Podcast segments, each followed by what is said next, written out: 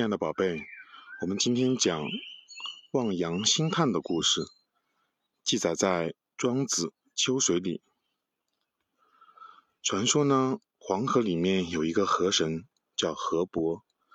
秋天到了，雨水增多，无数条支流一起涌进了黄河，黄河河面顿时宽阔了许多。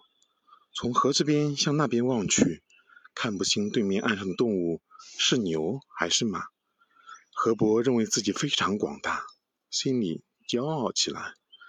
河伯顺着地势，跟着水流向东海，不知不觉，他竟来到了东海。放眼望去，海水波涛汹涌，根本望不到边际。这时，河伯才认识到自己的渺小。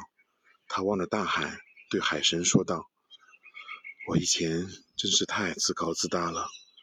我曾经听人说过，孔子的学问不算多，波夷的德行也没什么了不起。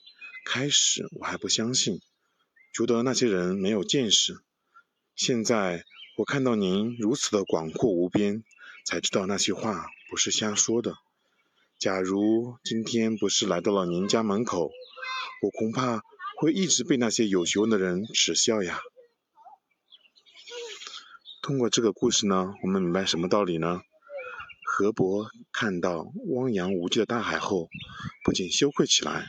这个故事告诉我们，只有不断的开阔眼界，才能更清楚的认识自己，从而避免自高自大的毛病。